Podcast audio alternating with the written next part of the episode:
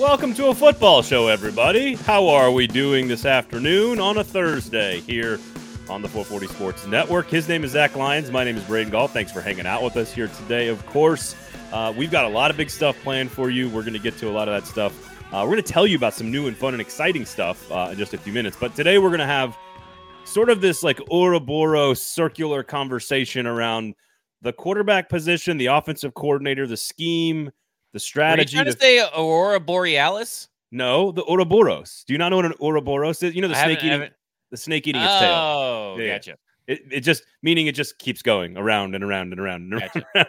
Um, because because if if we look at some of the quarterback rumors that are out there, some big name Hall of Famers, some unproven youngsters, maybe a draft pick, maybe a a veteran, Ryan Tannehill. Certainly, we've talked a lot about the options at quarterback, how to acquire them, but we haven't talked a lot about the scheme, the coordinator fit in terms of the rest of the roster as well. So, sort of this big, giant circular conversation around the quarterback situation, the, the coordinator, the scheme, the future of the offense, and how it all works together uh, as they are still, of course, in the throes, deep in the throes, Zach, of their offensive coordinator search for the Tennessee Titans. We do have uh, an AFC and NFC championship game. We'll touch on that. What does that mean for the Titans? How should Titans fans be watching those games? And uh, some some some money flying around the SEC and a lot of different places at Ole Miss, at Florida, at Tennessee. Uh, a lot of money in the SEC. So some drama in the SEC. So we'll get to a little bit of that later on. Uh, Zach, first, let's tell everybody about our wonderful and amazing sponsors, the Kingston Group and the pharmacy. Now, the weather's not all that great. Uh, I like my daughters love the fact that it was snowing this morning, but the weather's not all that great. This is why the pharmacy creates the like the calm, soothing inner vibes when you go to the pharmacy. You get that mellow, relaxed. Uh, does, doesn't it? You were you were ripping on Irish uh, or all of London culinary situations last episode. Yeah, they. Um, don't you get some like I I get some like pub vibes inside the, the the pharmacy there. I think it's got a really nice, fun, relaxing, lots of rich mahoganies. you know, I, yeah, I, mean, I mean, like, it's got some good vibes in there. yeah, it's it's great vibes for a burger joint. I love it. It's to me, it's the it feels, and I've never been to Germany, but I it's what I imagine a Okay. German beer house to be like. So if the Titans were playing in Berlin, Oh, I'd You be there in a heartbeat. you you'd compare it to to the to the pharmacy. Of course, in East Yeah. Nashville, it's great burgers and tots and brats. I, I wouldn't say like Dan McGuinness is an Irish pub, but it was also had a little bit of London flair to it.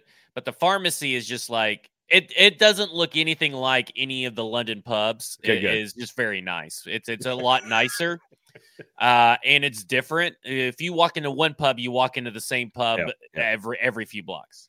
Uh, and of course, the beer garden is still there, even though on a day like Thursday, where it's snowing in the morning and it's like wet, rainy snow. Um, the inside, man, super vibey. Go check it out. My daughters will love it. They love like I don't know how my six year old has hate turned into such a downlighting hater. Like she hates downlights. She already all she wants is like lamps and like low lighting. That's the pharmacy, man. You go in there, you get a nice Yep. relaxed vibe, and you get great food, locally sourced beers you can't get anywhere else, really, like in anywhere in the city. Um, so make sure you go check out the pharmacy. Kingston Group, of course, Nashville's locally owned custom home and remodeling firm. My family uses the Kingston Group because we don't trust anybody else in the business. We only trust the Kingston Group.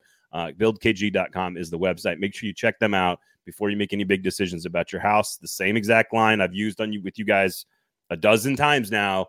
People like you, you're going to do something with your house at some point. It may not be today, it may not be tomorrow, but it's going to be some time that you're going to either need to buy or sell or renovate or something. Just remember the name, the Kingston Group. Just keep it right there in the back of your head. Just remember that name. Um, that's all you need to do right there. Okay. Um, before we get to the Titans content, I want to remind everybody if they would like to read about all the different names we're going to talk about today on the show, where should people go read about it? They should go to stackingtheinbox.substack.com. I've talked all week long about the offensive coordinator position. I've taught, given you all kinds of in-depth look at certain candidates, some bad candidates, some good candidates, all kinds of people. I've even talked about offensive line coaches. And tomorrow morning, I wrap it all up with the tiny bow, giving you my my definitive rankings for every offensive coordinator and Ooh. giving you my three preferred offensive coordinator slash offensive line combos, as well as talking about what players are scheme proof, how the offensive coordinator hiring is so important for Mike Vrabel's legacy and future in Tennessee. And I talk about Greg Roman, why he stinks, and Callahan, why he's pretty good. Um. Uh, uh, yeah, yes. Uh. If is it Outten Justin Outten? Is that how you say his yes. last name? I uh, Alton. I've heard Alton or Alton. So you want to read unless he's hired, we won't know. Yeah, if you want to read, that's true. If you want, to, no one's ever heard what, what his voice sounds like. Um, no, if you want to read all about Justin Outten, go talk, go go check out stackingtheinbox.substack.com. Of course, make sure you listen to all the other great shows across the 440 Sports Network as well. Um, Fringe Element covering the SEC, Gold Standard covering the Nashville Predators as they enter the All Star break, Club and Country starting the fourth season of Nashville soccer in the MLS. And of course, Lamestream Sports this week, which will feature Paul Kuharsky for over an hour talking about how to dissect and cover the Tennessee Titans. Uh, he mentions a few other things as well. Uh, the one big story I wanted to, to pass along, a little tease here about Ran Carthon is he, he told he, his one of his main observations about Ran Carthon's press conference uh, reminded him of Matt Hasselbeck and how Matt Hasselbeck's was just a breath of fresh air in the locker room to talk to as a reporter because you could ask him questions and he would give you honest answers. And he would always portray it through the lens of servitude, which again, there's a religious angle there, but like servitude towards the receivers, the tight ends, the offensive line, the coaching staff. Like I am here to serve the, the team, right? And Paul says, and he does it. I'll, I'll make sure you go check it out on Friday. Um, that that's the he gets a lot of that from Ran Carthon. Like Ran Carthon is here to serve Mike Vrabel to give him the players he needs to help the players succeed, to provide the analytics departments potentially to help all these players succeed. So almost a full hour with Paul, if not a full hour, uh, covering the Tennessee Titans. So you Titans fans are going to want to catch that. Uh, Lamestream Sports everywhere you get your podcasts. Okay, Frank Reich has been hired by the Carolina Panthers as their head coach of the future. Breaking news. Breaking news. We all why do we always get breaking news on this show? Something about the one o'clock hour, my man. yeah, maybe we did that on purpose, perhaps. Yeah. Uh, Nathaniel, it's almost like we did. Nathaniel Hackett also h- hired like earlier, a couple hours ago, as the Jets offensive coordinator, which is of course a flashing neon sign that they would maybe like to pursue Aaron Rodgers, which leads well, it us- worked. For, it worked for Denver. Yeah, I, I know, mean, I, I mean, they hired Nathaniel Hackett thinking that they were going to get Aaron Rodgers, and let me tell you something: that Aaron Rodgers and Nathaniel Hackett inseparable. It, I well, love that. Go ahead. It worked on both fronts. It worked on getting Aaron Rodgers and yeah. being good at football. yeah, right. I mean, it worked out great. My my favorite thing is that the one positive that Nathaniel Hackett's agent sent out to Adam Schefter and Ian Rapoport was about the 2017 Jaguars. There's been nothing that, that you could have possibly wrote about other than, hey, the 2017 Jaguars were like fifth in scoring points per game back with Blake, Bortles. And that's why he got hired because, hell, if he can do it with Blake Bortles, he can do it with Zach Wilson. Well, so I we're going to talk scheme and quarterback, and then we'll probably end up going like back to scheme and quarterback yeah. like multiple times. We're gonna we're gonna bounce back and forth between these two topics because they kind of are are inseparable when it comes to the Tennessee Titans. Um, and so I do want to know who who do we think the new OC and the scheme will impact the most. Uh, but uh, I will say one thing that's changed in my opinion, just one thing okay. in general last year when all this stuff was happening two years ago, whatever, Tom Brady, Aaron Rodgers, Russell Wilson, all the drama was going down. I, I, never really, uh, this is from like personal experience, but also some people I've talked to. I never really got the sense that Rodgers was ever going to leave. Uh, I never, I never felt like that was ever going to happen, and I never really felt like Brady was going to go anywhere. Uh, and and and I, I, I don't have any. I'll be very honest. I'm not close enough to Seattle to have any insight eh, really into what that was gonna what that was like as it unfolded. I never really felt like the Titans were for for serious in all of this. Um, it feels very different this year around. Now, part of that is because I've learned that eh, some people have learned that there was largely a contract on the table and and agreed upon by Aaron Rodgers and the Titans. Should they ever come to an agreement to leave, I think Aaron Rodgers decided to stay. The Packers decided to give him all the money, and, and that worked itself out. Um, he had like what three contracts on the table? Uh, like, there was yes, there was more than one, um, and, and, and, the Titans were one of them. Remind me though, the guy that got that negotiated that contract, wrote it up, and everything. He is where unemployed. That's right. Not not his agent. yeah.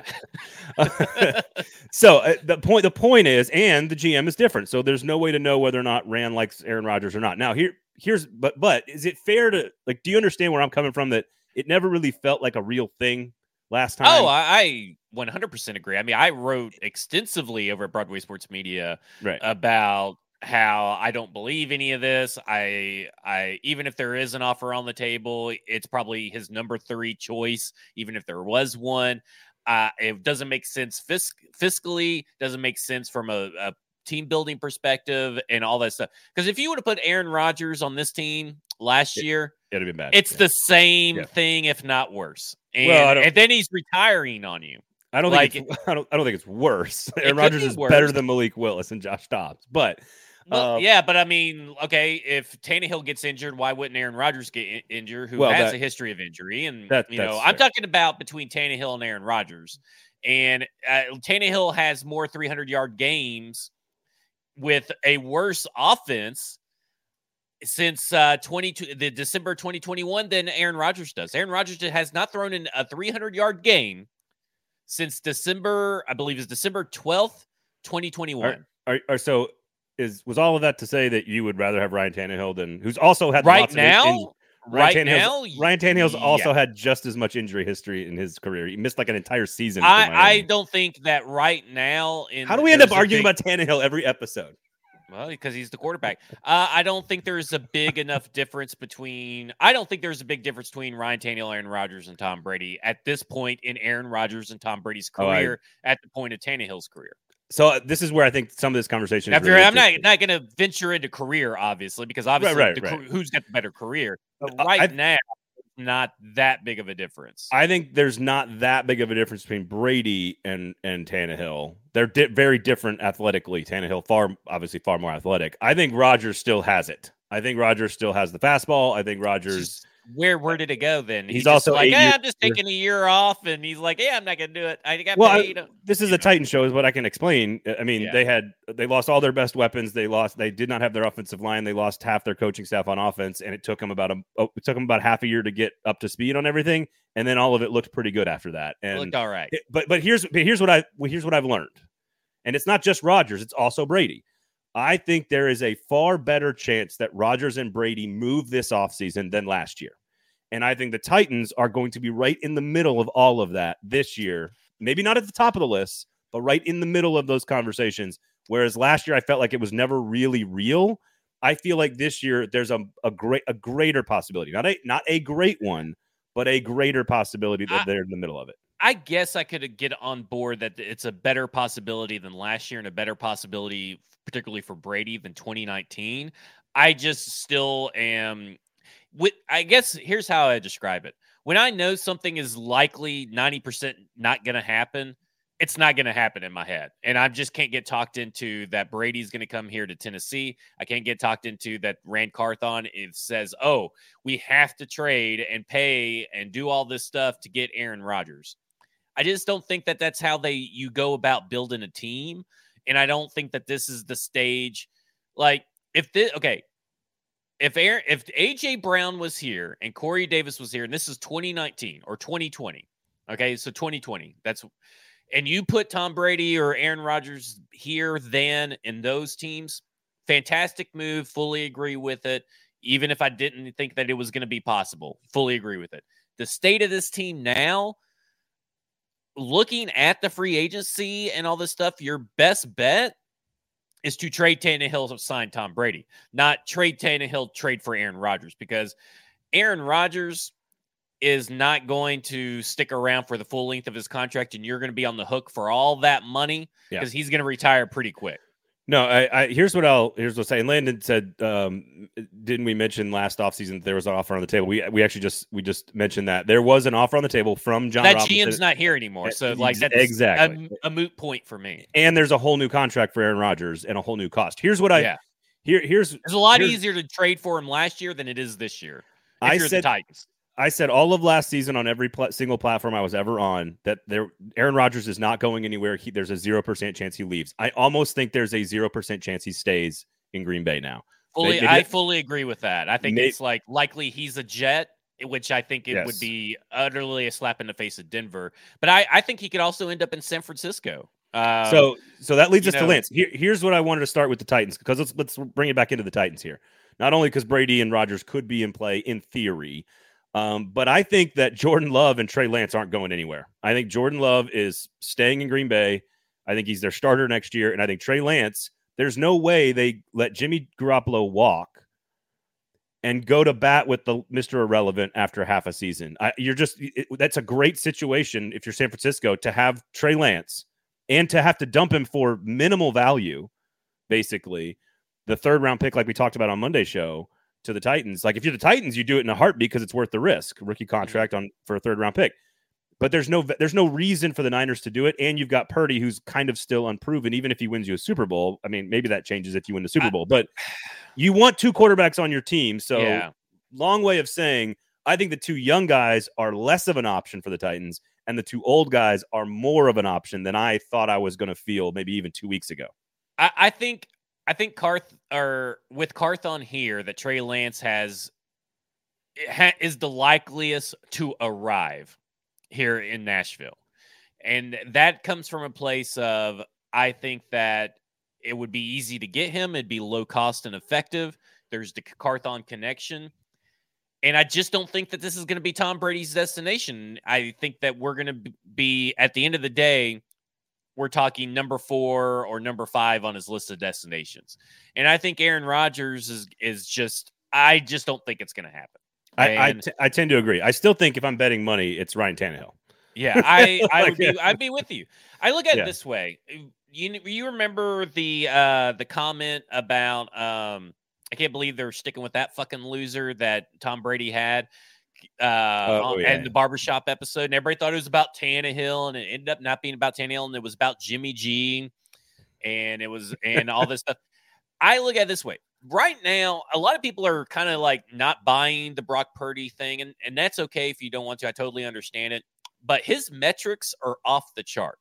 Oh, he's to me, I am looking at okay, maybe it's not time to go full on invest in Brock Purdy if I'm the San Francisco 49ers, but if I'm the San Francisco 49ers, who better than Mr. Relevant to learn from than Tom Brady? Like, I think Tom Brady to San Francisco is a very real possibility. And then you feel really good about ditching Trey Lance to another team and maybe I, taking less of what you want. I mean, I, th- I think the reason the Titans have a chance at Brady is because of the family angle there in Miami, that he wants to be close to the family. I know he's from the Bay Area, he grew up a Niners fan. Uh, listen, you have a. Gr- here's the thing for the Niners, and it's why I don't think the Titans are going to be able to get him, and it's why I don't think the Niners move Lance. Lance is cheap and very talented. Purdy is cheap and showing that he can do the job. Do we you've got, know you've Lance got two guys? Not I this. I don't.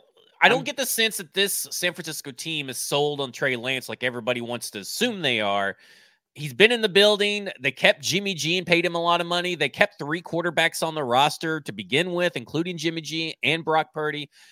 Everybody knew Brock Purdy had the trust early on. I don't know if Trey, first off, I'm not 100% sure that while Trey Lance may be talented, like Malik Willis is talented, I'm not sure Trey Lance is going to put it all together yet. I'm not that confident. And if you're San Francisco, if you're choosing between Brock Purdy, Trey Lance, and a combination of Tom Brady and the other two. You got Tom Brady and one of one of them. No, I agree. I don't. I I know. I'm just saying. I don't think Brady's going to go there. I think it's but and your best, most affordable, and most reasonable option is Brock Purdy starter with Trey Lance as a backup to sort of battle in the camp, knowing that sort of one A one B. I just think. I just think the Titans. Because again, we talked about it on Monday. Mike Silver saying it's a third round pick. To me, that says there's no way they're trading Trey Lance because you're, you're trading him at the bottom of his value when you can just keep him I don't think they're in any hurry to get rid of him, is what I'm saying. And well, but, how, but, but as a backup.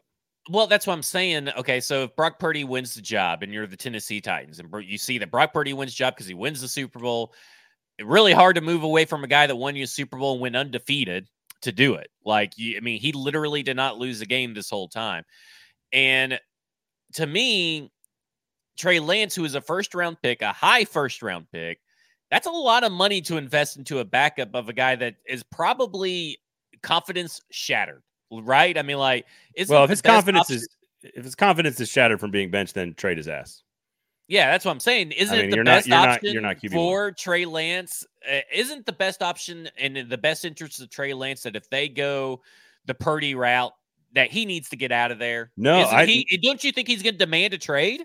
I mean that that's possible. That that's possible. I don't think. Here's what the I Tennessee again, Titans should be. Uh, to me, if I if I'm looking at all four quarterbacks, okay, we're talking Jordan Love, Trey Lance, uh, Aaron Rodgers, Tom Brady. If I'm the Titans and I am a known, known, and fervent hater of Jordan Love, and I have been, I have changed my mind and come around on Jordan Love. Yeah, okay. And I think that's you should be the Titans' number one option. Number two should he's also the he's a, he might also be the Packers' number one option. Yeah. number two should be Tom Brady. Number three, Trey Lance, and number four is Aaron Rodgers. Because the, the the money and the hoops that you have to jump through Yeah, on yeah, Aaron yeah. Rodgers and the high risk. I cannot stress enough that if things go awry in Aaron Rodgers' next stop, the team is going to be on the hook because Aaron Rodgers is going to fucking retire on your ass. Whatever team he's going to, he's going to retire on. Well, it's it's the headaches that come along with it. I also think he's the best quarterback of the four by a pretty large margin. Now, here's the question, and this goes into our coordinator scheme future. I, I am curious if you think that going away from Tannehill to a more short-term solution, which I think we all agree Brady and Rodgers would be very short-term solutions, Right. How that ties into the strategy of evolving the offense to, to what we want it to be in the future, which also may involve going away from Derrick Henry fairly soon. We probably, we, you know, no Taylor Lewan probably. You're going to have to replenish Definitely. Can we Right. can we just cut the prob- probably off this? I can't believe how many people every time. Okay. okay. I, well, it's not just you. It's just on Twitter, people are like, "Well, you know, if Lewan takes a deal or if Lewan, listen, No, he's gone. Lewan has said it himself. He ain't coming back. He's Yeah. definitely not going to be here. Goodbye, Taylor Lewan. Enjoy your podcast today. You'll be great on game days and with Pat McAfee. Well- you're going to be fucking fantastic. I'm sick of it. Taylor right. Lewan is not a Tennessee okay. Titan. okay. Go to the Kingston group and go to the pharmacy. We love you guys. Um, but, but I, I just there's all it's almost like a choose your own adventure, right? Like if you pick this coordinator, well, maybe it doesn't work as well with I, I would argue that the strategy that they are deploying with the coordinators that they are going after, which a lot of them are Andy Reid, sort of the West Coast RPO with the Kyle Shanahan McVay uh, sort of uh, very heavy disguise, pre snap motion, you know, that kind of stuff, like play action heavy. Both of them are very, very play action heavy. I, don't know if Jordan Love, Trey Lance are as good in those systems. Do you need to? Basically, the question is how does the choose your own adventure that Ran Carthon and Mike Vrabel and Amy Adams Strunk are having, should they decide, and, and maybe we can include Tannehill in this, because I think Tannehill can fit into all of these schemes. I think Tannehill can play in almost any of these systems. I think Rodgers can play in any of these systems. I don't know if Love, Lance, or Brady can play in in what they want to be in the future. So how does the short-term quarterback decision, if they do that, how does that affect their long-term direction offensively when it comes to hiring the coordinator? Like you can't hire, I, I don't know, you can't hire a coordinator for a year to match him with Brady and then do the whole thing again in another year. That that slows the entire franchise down, doesn't it? I, I I disagree that it does. Um, I, I can see. I think that's a sensible take, and I think it's a sensible opinion to have. And I'm I'm not arguing that you're wrong or anything, but I do think, if from my perspective, I look at this. Okay, you bring Tom Brady in, you bring in Matt Nagy, okay, and they're only here for two years. Matt Nagy gets a head coaching job. Tom Brady goes this. Regardless of it's Tom Brady, Aaron Rodgers, Ryan Tannehill, you're still searching, whatever veteran quarterback you may be, you're still going to have to search for a quarterback of the future. So that doesn't stop that part. Doesn't really hinder you from going to find a quarterback in the future in a draft or or maybe Malik Willis finally turns it up and develops into something or you trade for Trey Lance and you still kept Ryan Tannehill around. You know, I don't know. It doesn't prevent you from finding the quarterback in the future. As far as scheme fit, okay, Matt Nagy is a totally different. Uh, it's not totally different, but it's a different version of the West Coast offense than, than what Shanahan has, right? Right. All those guys fit it. Every I, I think that there's very few high end quarterbacks that can't fit in every scheme. Now, That- that's, I fair. do think that every scheme's not made for every rookie, but you get to a certain point in the NFL that you become scheme proof. Like Patrick Mahomes probably wouldn't have fit in the uh, Greg Roman Lamar Jackson scheme. But maybe now, if Greg Roman had Patrick Mahomes, you'd see a totally different scheme. You get what I'm saying? The, the Yeah, yeah. a good yeah. offensive coordinator builds around the players. Let- So And so to me, okay, if Matt Nagy's gone in two years, well, depend. Let's say you get an offensive line, assistant offensive line coach from the Kansas City Chiefs. Uh, I'm gonna butcher his name. His first name is is is fairly easy, but I, am not sure on his last name. Uh, his Corey Matthaei or Matai or something like that. It's Matthaei. Corey. Corey. We'll yeah. just call him Corey. Corey. He's an assistant assistant offensive line coach in Kansas City. He's been with Andy Reid since 2006 at the Eagles. He's his entire who's a former offensive line coach himself. His entire existence has been around Andy Reid. And he's been a, and he's been at the Chiefs since 2013 and been at the Eagles from 2006 2012. If if you brought him with you, if you're Matt Nagy or Eric Bieniemy and they leave in 2 years, he's probably a pretty good candidate to to move up and bring this yeah. the Andy Reid scheme and keep going. I I just don't think that what I think is essentially the offensive coordinator does not hinder your future unless you're Mike Vrabel. Okay, I, I get with that, and I and I, I, guess one of my one of my other questions to you would be, do you think that you can draft? Because you just mentioned like young quarterbacks maybe don't always fit into all the systems because because of obvious reasons. But I guess my question is, can you hire a coordinator that can work for current situation, probably Ryan Tannehill, because I actually think this is easier to do with Tannehill than if they get Brady. I think Brady or Rodgers gives them a better chance to win, like in 2023. But I think the better chance to evolve the offense and to kind of continue the progress of developing, I think actually Tannehill might be a better piece. Um, and and to me, if you're trying to eventually get to the quarterback of the future, whether it's th- through Brady or through Tannehill, whoever you go through to get to the quarterback of the future. My question is, can you get the cord the right coordinator that pairs with what you're trying to accomplish currently, right? Like this year, to also be the guy who you think is the right choice to develop whoever the future guy is. So like like I'm trying to find like so what you're saying is sense? essentially that the offensive coordinator you hire, can he maximize Ryan Tannehill? But do you also trust him to maximize and develop a, a quarter, a younger, right? Or does that have to be two different well, you, people? Well, no, it's, well, let me say this: it could be two different people, but if it's two different people, Mike Vrabel's out of a job. It's got to okay. be the same go, guy. In go, my go opinion. further on. Go further on that. Because here's here's where I'm at on this. Not only does your offensive coordinator that you hire has to have immediate success, no matter what he's given does not matter what he's given in 2023. If he puts out an, uh, a stinker of a season on offense and it's more Todd Downing bullshit, this is Mike Vrabel's hire. This is his third offensive coordinator in a role that we know for sure that he's hired. We we can't really say LaFleur's kind of in that gray area where it's like maybe he was yeah. just kind of get thrusted upon Mike Vrabel because Vrabel doesn't have a lot of connections yet or something. We he admitted so in the pre- he admitted in the press conference he's like I've learned how to hire a lot better yeah. today than I did back then. Yeah. So let let now that he said that he's put himself out there, right? So yeah. these hirings are a strict indictment of his ability to hire the right coaches. And we saw the guy that got fired for not hiring the right players. And if you don't hire the right coaches, what good are you to me? If you can't assemble a staff, what good are you for to me? And yeah, I mean, yeah. So I look at this guy that they bring in he's probably only going to be here for two years more than likely because the list of names that they're connected to, Matt Nagy's probably the guy that will stay the longest. Eric Bieniemy maybe the second longest, but all these hot candidate guys are like they, probably going to be gone in two years. They want they want to be head coaches. That's the right. That's the problem with hiring great coaches is that they almost always and, and that's fine. But you need to have a guy that can develop that you know can at least do stuff in the short term and set you up for future success. So you have to have a guy that can do both. Because let me say this: if you hire Matt Nagy and Eric Bieniemy, okay, and you hire them and you only hire them because you only think that they're good offensive play callers and designers, not good teachers or mentors or developer of talent, and they stick around because Eric Bieniemy is probably not a good interview, right? I mean, you know, there's a good case that he's probably just shitty in interviews. I'm kind of shitty at standardized tests. I, I don't like standardized tests, and for whatever reason, he may just be shitty at interviews, and he may be sticking around you for a while.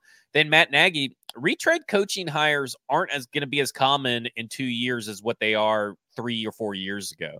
So there's a good chance that he may not get, yeah, you know, another shot. So I, if you stick with him for four years, but you only hired him because they, you know, you know what I'm saying? Like you got to hire someone to, to me, and this goes back to the order of operations, which is we've got the GM now in place, and the, the very first decision they have to make, and the problem is, is it's a simultaneous decision, and that's that's sort of what this conversation is about: is how simultaneous do, does the Tannehill, Brady, Rodgers, Love, whatever quarterback conversation, and the coordinator, you know, current and future conversation when they they have to be married together. And what I find interesting about the the through line all the candidates that I read about, stacking the inbox, by the way, dot .substack.com, all the candidates that you that you read about, it all goes right back to the quarterbacks because you look at all the different schemes and the through line that runs through basically every single one of these, while they are different systems, is heavy focus on play action and deception. And that is what Ryan Tannehill has been doing here in Nashville for a long time. We know Rodgers has been doing it off the McVay tree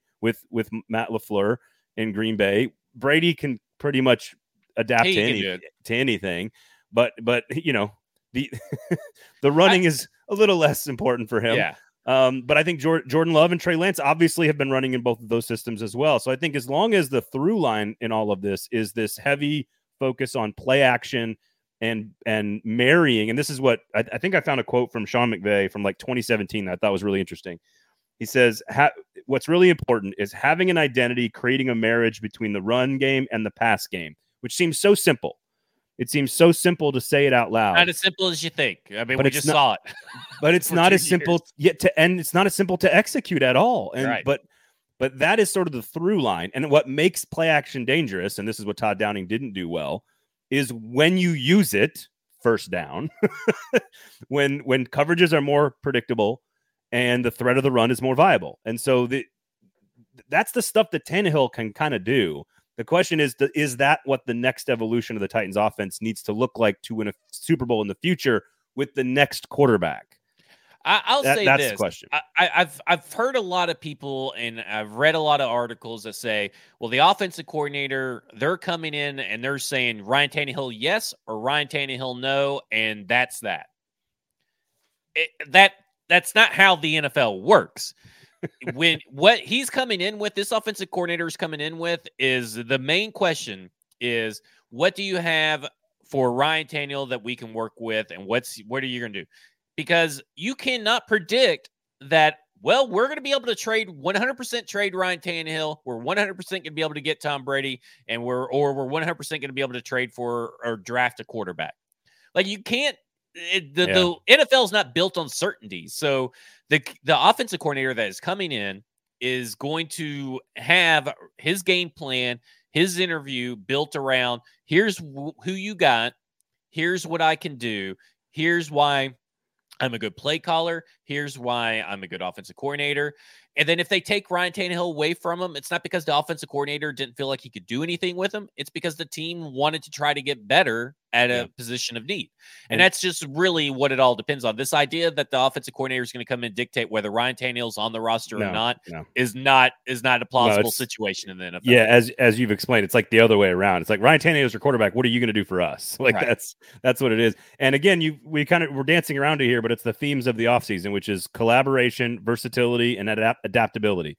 Those are the, the three things that that everybody kind of has to work together here. I just find it I not only is this the biggest offseason in, in maybe franchise history for a number of reasons, but it's just so utterly fascinating how many different directions this could go. And there's such a big part of me.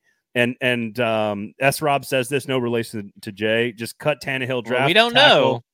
cut Tannehill draft tackle, center, wide receiver, ride with Dobbs or somebody else. I guess Baker Mayfield for a season. Maybe trade for Tee Higgins and then extend. There's part of me because the Nashville Predators are in this market as well, which is like they're dancing around mediocrity and they're not doing enough to like rebuild, but they're not good enough to win anything. I, I don't think that's where the Titans are because they were the one seed, obviously, and they were in the AFC Championship game a couple years ago. But there's part of me that does think that like just build the entire thing, cut bait with Tannehill, and ride with Dobbs and Willis, and take your lumps so that you can draft Caleb Williams. Like that, there's part of me that that that's such a clean thing for me to understand and it resets the clock on on a new gm and a new coordinator like i i don't know that, that that's some somehow that lands on me well but i know this team wants to win in 2023 well so. I, I, look at it this way if if you if you have a quarterback that you want to get you'll find a way to get him and yeah. And i i go I don't know if you saw Sean Mc, or uh, Brandon Beane's comments. Uh, he was asked, um, "How do you go about, or do you when you see the Cincinnati Bengals and their pass catchers? How do you want to go about uh, mimicking what they do with their pass catchers, with the wide receivers?" And you know, he he goes into this. Everybody focuses on, "Well, I don't want to be bad enough to." You know, have to sign or be in a spot to where I could draft Ja'Marr Chase. He wants to be good. He wants to win, win, win. Then he goes into the salary cap, rookie contracts, and all this stuff. So, real people viewed as salty. I was like, no, he's just answering the question I was asked. It was a nonsensical right. question. Yes, Stefon Diggs, Gabriel Davis, and now Khalil Shakir, who all look really good, and they're all young, was besides Stefon Diggs, and they're just as good. The problem was the run game, not the pass catchers. Anyway. Right, right.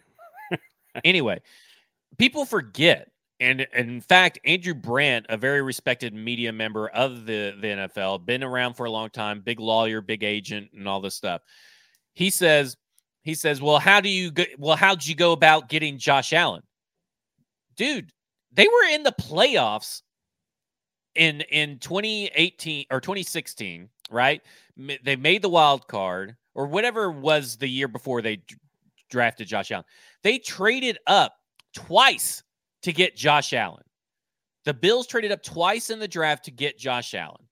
From 27 to 12 to 7, I believe is the the path that they took or maybe it was like 22 or 24. All this to say yeah. that just because the Titans win, it may make it harder, but you could still go get your quarterback. That's what it's all about. It's all about managing your roster, managing your draft capital, to get to a point where you could go up and get your guy regardless of where you're at. And it does not matter. It does not matter for this team whether they tank or whether they win. They could still go get their guy if they feel that strongly about it. So I think that's the team that lost to Jacksonville uh, with yes, Jacksonville en route to um, the AFC Championship game. So it was 2017. They were nine and 7 mm-hmm. They went to the wild card. They lost to Jacksonville, I believe, and that's then they they and they finished uh, 2018. They did finish six and six and ten and they drafted Josh Allen. I guess that would have been the year he was a first that was year a bit, player. That was his rookie year, his, his, first year. But like Mahomes, they traded up to get Mahomes. They traded up to get you know. What I'm saying is that the Bills traded up twice. Yeah, yeah I mean can, they they did in the same draft to trade up, so you can do it. The Titans can fully maneuver a draft yeah. to go get Caleb Williams, Drake Maye, or whoever else may be out there that they feel strongly about because the the supply for quarterbacks there's not enough supply out there, or there's not enough demand for the supply.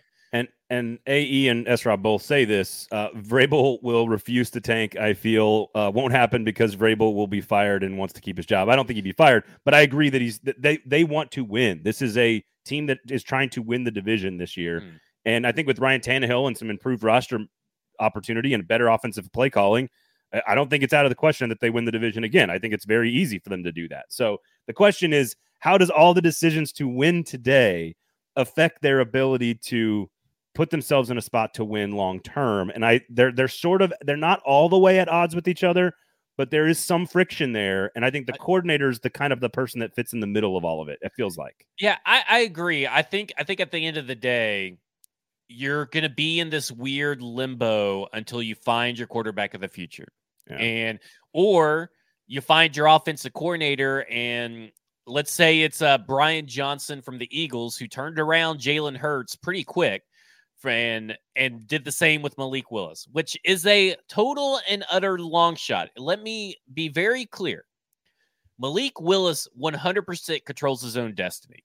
Whatever offensive coordinator they hire, whether it's Bobby Slowik, whether it's uh, Eric Bieniemy, Thomas Brown, Matt Nagy, Brian Johnson, Brian Callahan, any of these guys they hire, does not mean that Malik Willis becomes the focus. The focus is to win games, and you cannot switch everything to Malik Willis. Malik Willis is going to have to prove yeah. and earn his spot on this team and prove yeah. I can be worked on. We can work together, and I can be something, which I is very like, unlikely.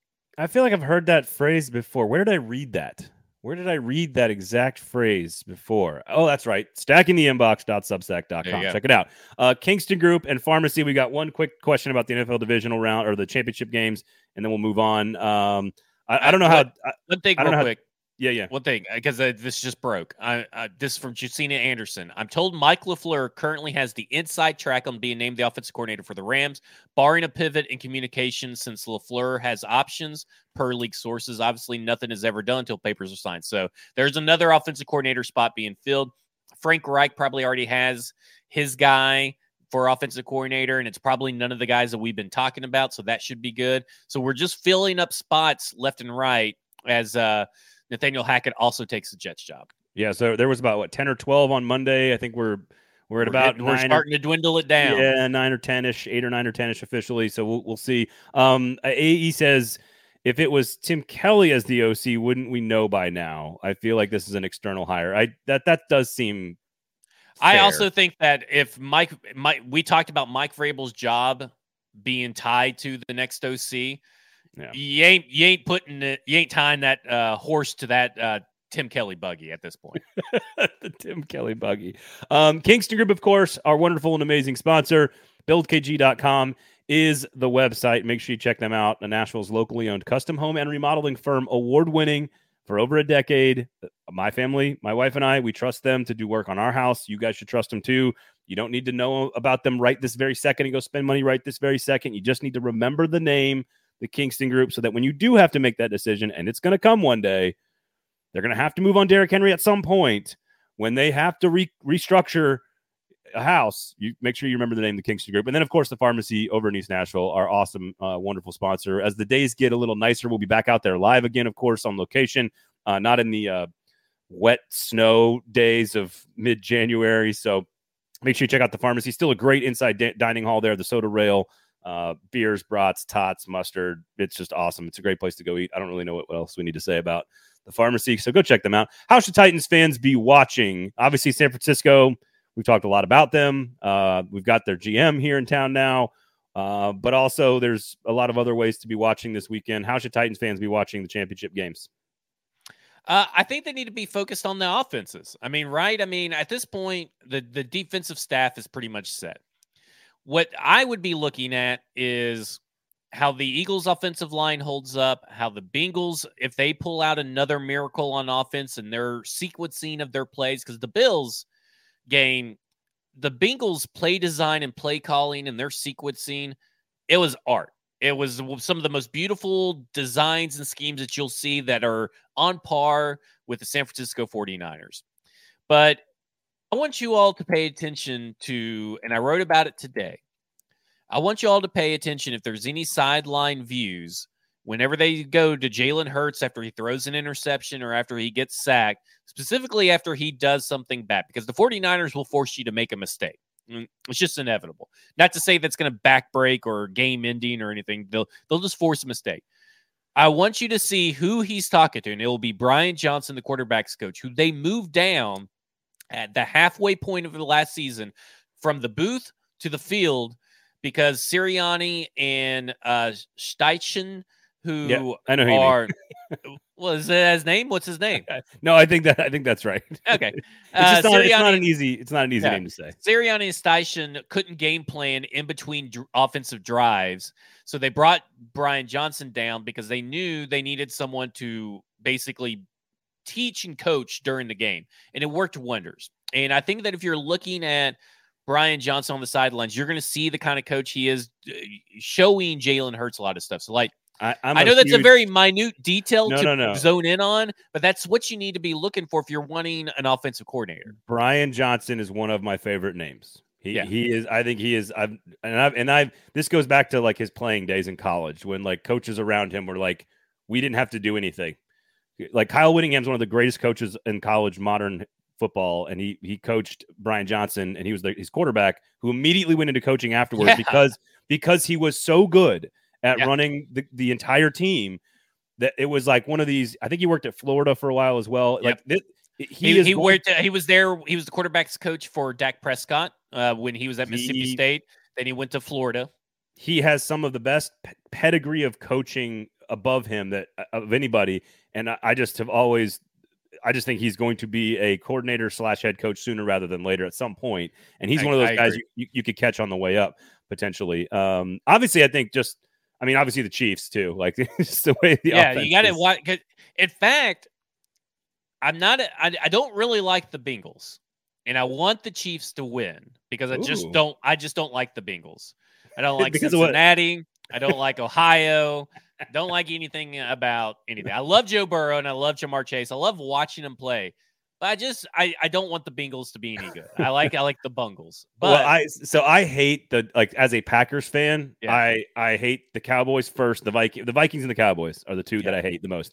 But the Niners, just because they've owned the Packers in the playoffs the last five or six years, I hate the Niners with every fiber of my being.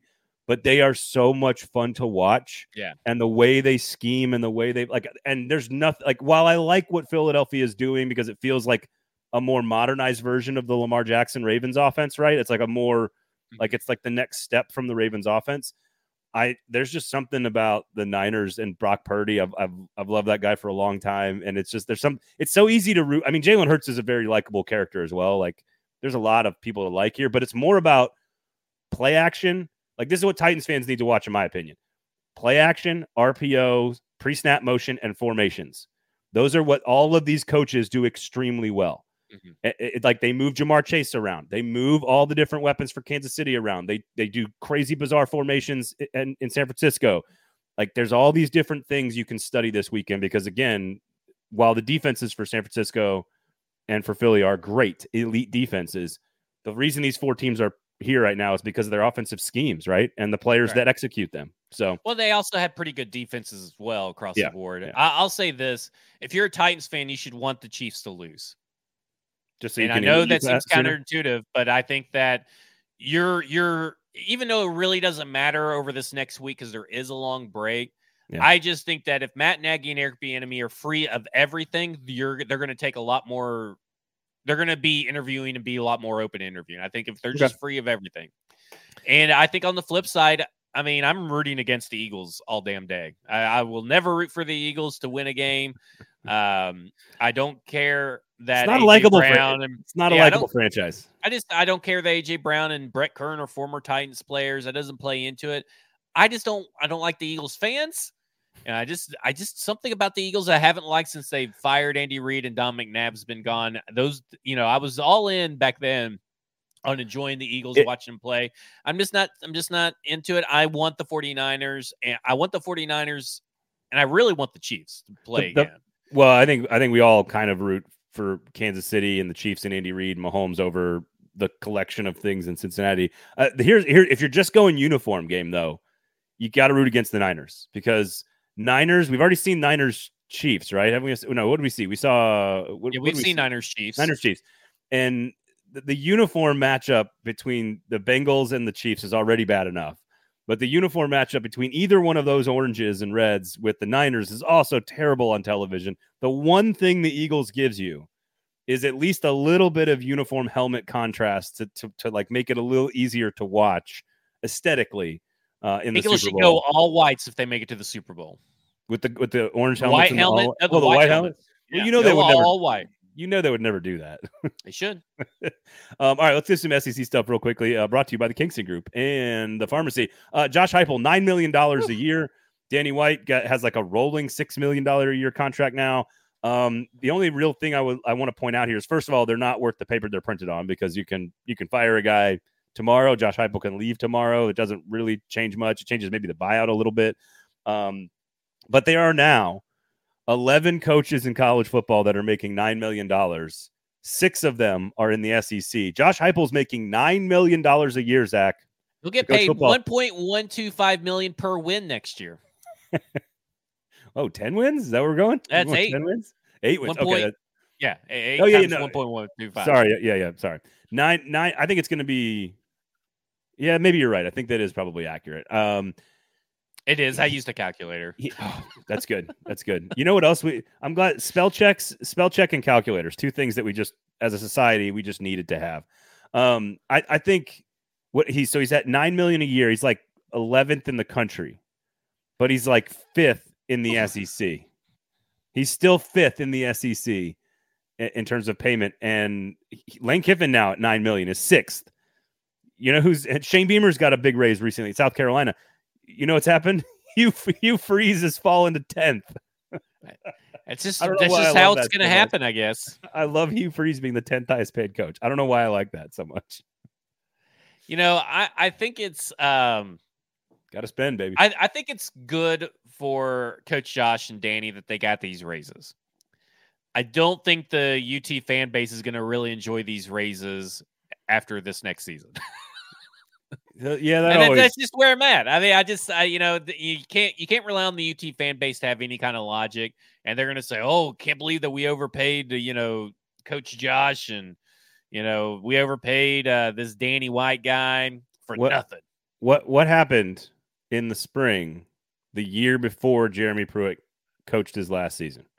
Philip Fulmer gave Jeremy Pruitt a huge raise, an extension, and then they were garbage the next year, and everybody got fired. So again, these the these are moments to celebrate. Basically, what I tell people is like celebrate the fact that your team was good as the sun comes out. Look, celebrate the fact that your team was good and that you were able to get a raise like this.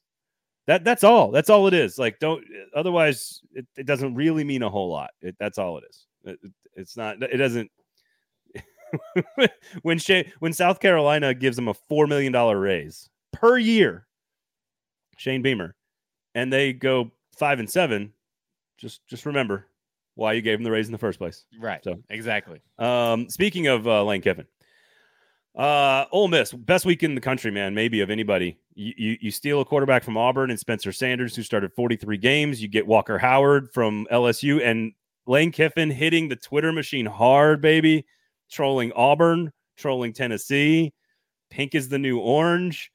He he retweets the Brian Kelly video where he's doing the dancing with Walker Howard. he's retweeting Walker, Howard, Brian. He's Lane Kiffin is just on an absolute roll. He steals Pete Golding from Alabama to be Yeah, his that's defensive the big one. to be his defensive coordinator. Here's the hot take: I think Walker Howard could start for this team. Yeah, I, I think that nobody had a better week eh, than Ole Miss. Um, I agree with you. I think the you know getting Pete Golding. They also got the uh, the what was the linebacker's name that they uh, ended up getting too. That was a big get.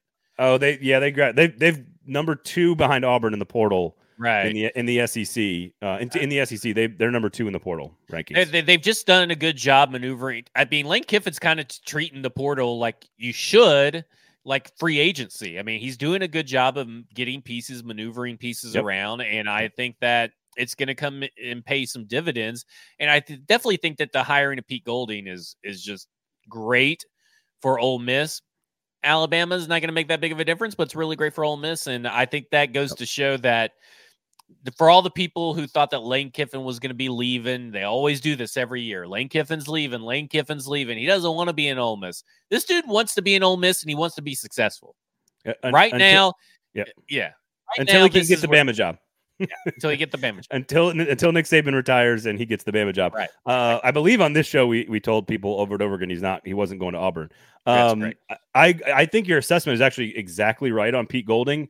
He had top three defenses in the SEC. I think every year, top twenty nationally in yards per play. They were number four this past year at Alabama, and Which and is crazy because I thought that this was one of the worst Alabama performances as a team as a whole, and a lot of that had to do Yep. with the lack of Will Anderson and the lack of the team as in general. They just really suffered through it. I felt like, but it was far It just more. goes to show you how good, how Yeah. even what seems to be a bad defense or defense is bleeding yards compared to the rest of the NCAA is still pretty good. They were number four in the na- they were number four defense Yeah. in America last year out of 130 teams. It- the- I think the offense were the, was the far bigger issue. But Bill O'Brien and the supporting cast around Bryce Young. Uh, now he's obviously gone. He's a big part of this conversation. But Pete Golding, I think you exactly nailed it right. He is a huge get and a huge upgrade for Ole Miss and their defense. I think Alabama is going to hire somebody just as good. Uh, so, like, I to me, the, the if I'm Alabama, the last five offensive coordinators are the Lane Kiffin, Steve Sarkisian, Mike Locksley, Brian Daboll, and Bill, Bill O'Brien, all of which are either head coaches or NFL coordinators right now. I don't know why you're not going big game hunting here and you're going Cliff Kingsbury, Dan Mullen. Y- You know, you pick a name that's big. Jim Leonhard is like, for those in the South that don't know Jim Leonhard, defensive coordinator from Wisconsin, he is. Oh man, wa- that would be huge. I love Jim Leonhard. In fact, I wanted Jim Leonhard to be the defensive coordinator for the Titans he is before Shane the Bowen got hired. he's the college version of Sean Payton. Like he's just sort of out there without a job and can and everybody wants him. So if I'm if I'm Bama, like Dan Mullen and Jim Leonhard, like Bama's back. with those two guys. Yeah, Uh, I'm just not worried about it. I mean, I, I don't want to see Jeremy Pruitt. I would love to see Cliff Kingsbury, Dan Mullen, uh, you know, offensive coordinators down here. I just, you know, I'm just not was never a big Jeremy Pruitt fan. Always thought that the recruiting did a lot of the job for Jeremy Pruitt. I don't think he was a, a, essentially a very good coach. His wife was doing that too. Yeah, yeah, there you go. Um, I, I just think that I think they were able to recruit really well and cover up what Jeremy Pruitt did in Alabama. I just I, So- I when when Jeremy Pruitt left for Tennessee, I was one of the few people who said that's going to be a horrible hire and that will backfire. They should have just kept Butch Jones at that point. Well, every, I mean, there's a lot of people I think that that knew that. Um, he was like 30. He was like 33rd on on uh, John Curry's list before getting fired. Yeah, Here, here's what I'll say. There are a lot of reports, and I've talked to a lot of people about this. Jeremy Pruitt is very high on the list to to come back and I'm to not Alabama. surprised. I'm not The- the- surprised. The issue will be is what rules are around him if he comes back because he left it at, at- in a good place. He and Nick Saban apparently have a good relationship. Hi- His numbers as a defensive coordinator have been very, very good everywhere he's been. But I, uh, he's also had the best players everywhere he's been. But he will have the best players here. So I, I think Pruitt is probably high on the list. The question is, does he have a show cause about recruiting and all he can do is coach? And is Nick Saban okay with that? Is there some sort of NCAA issue with him coming back early? He's working for the Giants right now. Um, Glenn Schumann's another name to keep an eye on. He's the co-defensive coordinator for the Bulldogs right now, former Bama guy. Keep an eye on Glenn Schumann as well. But if I'm Bama, like you could lose both your coordinators and get better, and Yeah. that's that's a pretty wild place. kind of how they've been I- doing it for a while now. I mean, they, or they at least don't miss a beat. You know what I'm saying? Um, Arkansas, on the other hand, I, I I'm concerned about. Um, and really, I just threw this in here to to kind of sort of juxtapose it against Alabama, where Bama can lose both guys and maybe feel like they're improving. Arkansas lost their defensive coordinator to be the head coach at UNLV. Kendall Briles left to be the offensive coordinator at um, TCU. By the way, I know you don't want to hear this, but Clemson did a brilliant job hiring an offensive coordinator for like the first time in 15 years. They went and got Garrett Riley from TCU. I think Arkansas is just like Travis Williams is a nice defensive I don't know if. KJ Jefferson should have gone back to school. I Dan Dan Enos is a good quarterback developer, so I think it's going to work for one year. yeah. But but to me, Arkansas kind of scraped the bottom here, whereas Alabama is going to be picking from the, a bunch of big names. At, I mean, it's not that's not that crazy to say, but I'm concerned about Sam Pittman, who had a lot of momentum, but a big part of his success was keeping his staff together. Now he's lost both of his coordinators in the same year. I, I think KJ will cover a lot of that up. Arkansas is still dangerous, but I, we're going to learn a lot about Sam Pittman in the next two years Yeah, in terms sure. of how how he can develop a staff. So otherwise, uh, you know, there's chaos down in Florida. You got money flying around with recruits. You got NIL drama. It's been a it's been kind of like a regular week in the SEC this week. it's been a, fun. It's a off season, non off season, non off season, off season, enough season. off season. I I love I love that there's an NIL quarterback recruiting saga at Florida. We got portal drama with the head coach trolling people. You got one coordinator going from one division rival to the next. We got coordinators being replaced all over the place. You got head coaches getting raises. This is like this is like regular SEC life. This is good. I like this. Yeah. Everybody was too everybody was too happy last year. Needs to. I, I want some drama. I want some people yelling and screaming at each other and retweeting stuff. It's fun. I think I think you'll get that this year. I think it'll be I- good. I think it's. Uh, uh, how about this? Here's the other thing we'll leave you with: Kingston Group Pharmacy, Substack, stacking the inbox, all the other great shows from 440 Sports. Um, Alabama may not be the pick to win the West next year. Oh shit! Just saying. I'm not saying that that's what I'm gonna say. Oh. I'm just saying it's Yeah. gonna be said. Yeah. You okay. I mean? Whatever. You know what I mean? Well, I'm not just saying. I'm just saying it could be said somewhere by somebody all I'm season. sure. I'm sure it will be said. LSU could be the pick in the West. It's, it's like the people who say that Will Levis is going to be number one, uh, the number one quarterback off the board. Yeah, okay, well, I'll believe when I see it. Anthony Richardson stock. Oh yeah, he, his stock should go up. Should go down though because he is training with Malik Willis, so that should be going down. It's a major Unless concern. maybe he's mentoring Malik Willis and teaching him how to be a, a better quarterback. huge, huge concern. Uh, all right, San Francisco plus two and a half, Philly minus two and a half. Are you on that one? You betting that one?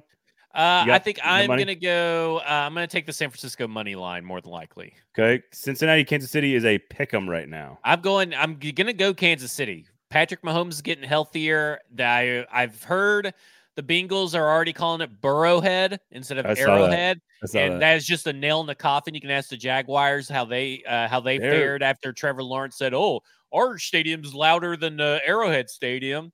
I, Th- th- I think this has never happened. By the way, a team has never won, and because they've won all four games, because they're four and zero, right? They're either three and 0 or four and zero. Either way, they've won all their games in Arrowhead, right? No team, whatever this next win is, no team has ever done that to a quarterback in that is uh, a Oh, Super oh, Bowl winning quarterback. So if it's if they go four and zero or five and zero, I don't know which one it is. It's never happened at home in a row. well And so I just think it's. I think the Chiefs are going to beat the shit out of the Bengals to- for whatever and to- reason. to make two runs to back to back Super Bowls with only one, I think, home game, Yeah, right? In the entire two seasons, that would be pretty unprecedented. I would I would guess. Um, I, but there's some edge to this Cincinnati team, Mhm. dude. There's some edge to them. There, it's Yeah. some it's some dirty Cincy edge to them. I like it. All right, uh, thank you guys for hanging out with us. Thanks for all your comments. Rate, review, subscribe, share the show to everybody. Tell everybody about it. Check out all the other great shows and scribings from Zach and at 440. And special thanks to Kingston Group and of course the pharmacy. Have a great weekend, everybody. We'll talk to you. You got some special stuff on Monday for you. yeah. So we'll the talk to you Monday, on Monday. probably like five ish, five Well, p.m. ish, five thirty ish. at 440 Sports on Twitter, at F-Words Pod. Make sure you turn those notifications on. We'll give you updates on the Senior Bowl coverage next week. So stay tuned, everybody. Have a great weekend. This has been a football show.